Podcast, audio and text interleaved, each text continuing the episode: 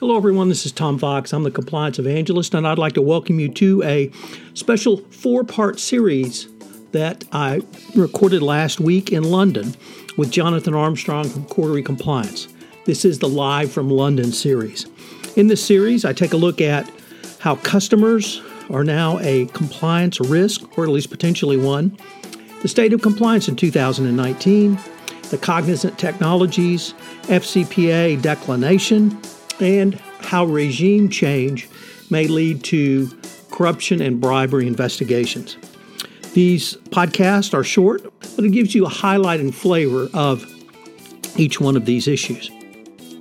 On this fourth and final Live from London podcast, we take a look at regime change and how that may influence corruption and bribery investigations going forward, and how the compliance practitioner needs to be aware of this situation.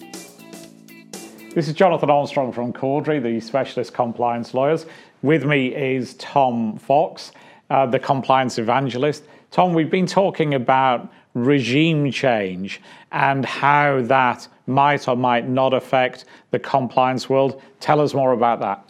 So, first of all, let's get some definitions on the table. We're not talking about invading Iraq to kill Saddam Hussein regime change we were talk about we're talking about something that I think in the Western world we should celebrate, which is democratic elections.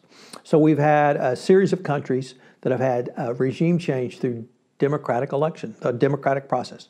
Brazil, Malaysia, Angola. In South Africa, we had a change in political party leadership at the African National Congress. Uh, President Zuma left, uh, and uh, President Ramaphosa, I believe, came in uh, to replace him. But these are all uh, democratically elected representatives in free democratic elections in democratic countries. And I think that's something to be celebrated.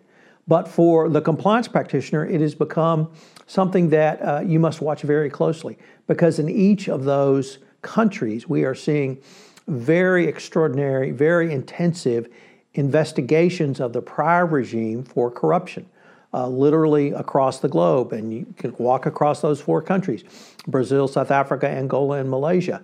And that means if you are doing business in a country where there is regime change in the offing or regime change has occurred, you need to scrub your operations as quickly and as efficiently as you can to see if there are any potential problems. Are there any potential uh, suspicious payments?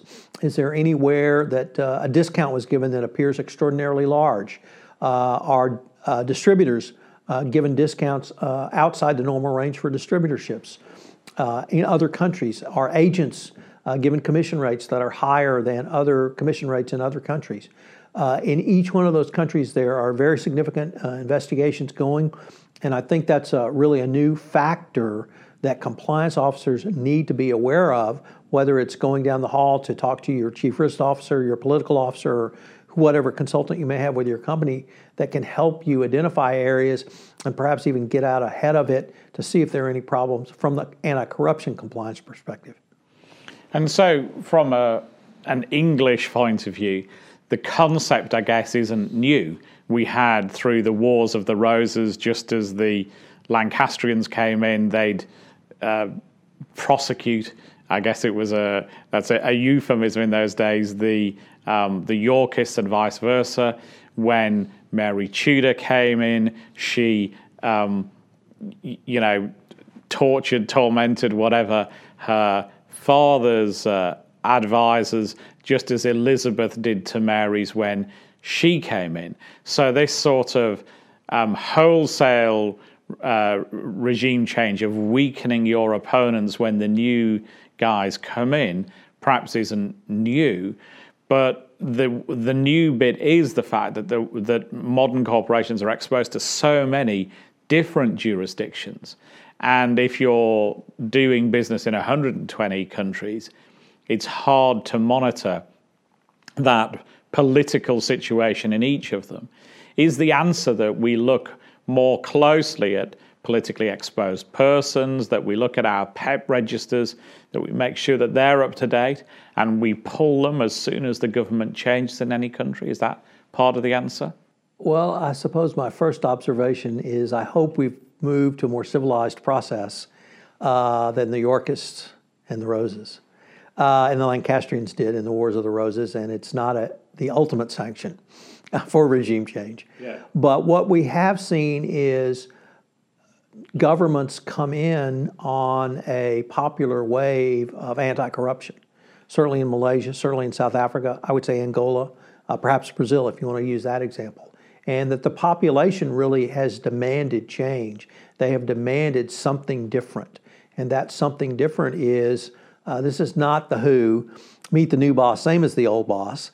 This is uh, we want something different, and we want the prior politicians who engaged in bribery and corruption uh, to pay for those uh, but, actions. But often there's this lack of clarity, isn't there? If we look at, I'm no expert in Nigerian politics, but from what I understand, an administration came in uh, to clean up, and that administration is itself now accused of having had its hands in the till throughout the whole of the cleanup campaign. In some countries, perhaps corruption is endemic, and just the change of government doesn't get rid of that, does it? And uh, the answer there is certainly from the United States perspective is that bribery and corruption is the responsibility of the company. The FCPA, for instance, is a supply side law. It's not a demand side. So the focus for the law and for U.S. corporations is on the compliance program that they have and to look at their compliance program and to make sure that there's no location or no uh, place that money could bleed out to pay a bribe for corruption. And that's what I would counsel a company to focus on is where in our operation could we be at risk? It's not simply uh, a Nigeria situation. Uh, it is a situation where there's active prosecutions going forward in the four countries I named, uh, and they are looking at a wide variety of players from Malaysia to uh, Goldman Sachs uh, all the way to Brazil with oil companies in business with PDVSA and everyone in between. So that uh, I really advocate companies look at their side of the fence because that's what you can investigate, that's what you can control. Fascinating stuff. So the call really is to acquire more intelligence, log those people that you're dealing with, and monitor the situation in every country where you have operations. And then if you do face or think you're going to face a regime change where a critical element in the democratic process has been the corruption of the old regime, uh, take the next step to actually uh, internally investigate your own operations. Good advice. Well, all that remains, Tom, is to uh, thank you for coming over and sharing your thoughts with us. Thank you all for watching. This is Jonathan Armstrong, and thank you. Thank you. Hello, everyone. This is Tom Fox again. I hope you enjoyed this short podcast on the increasing risk of customers around bribery and corruption, and I hope you'll join us again for another episode of this special bonus presentation of the FCPA Compliance Report live from London.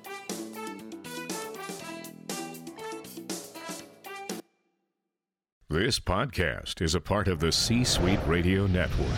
For more top business podcasts, visit c-suiteradio.com.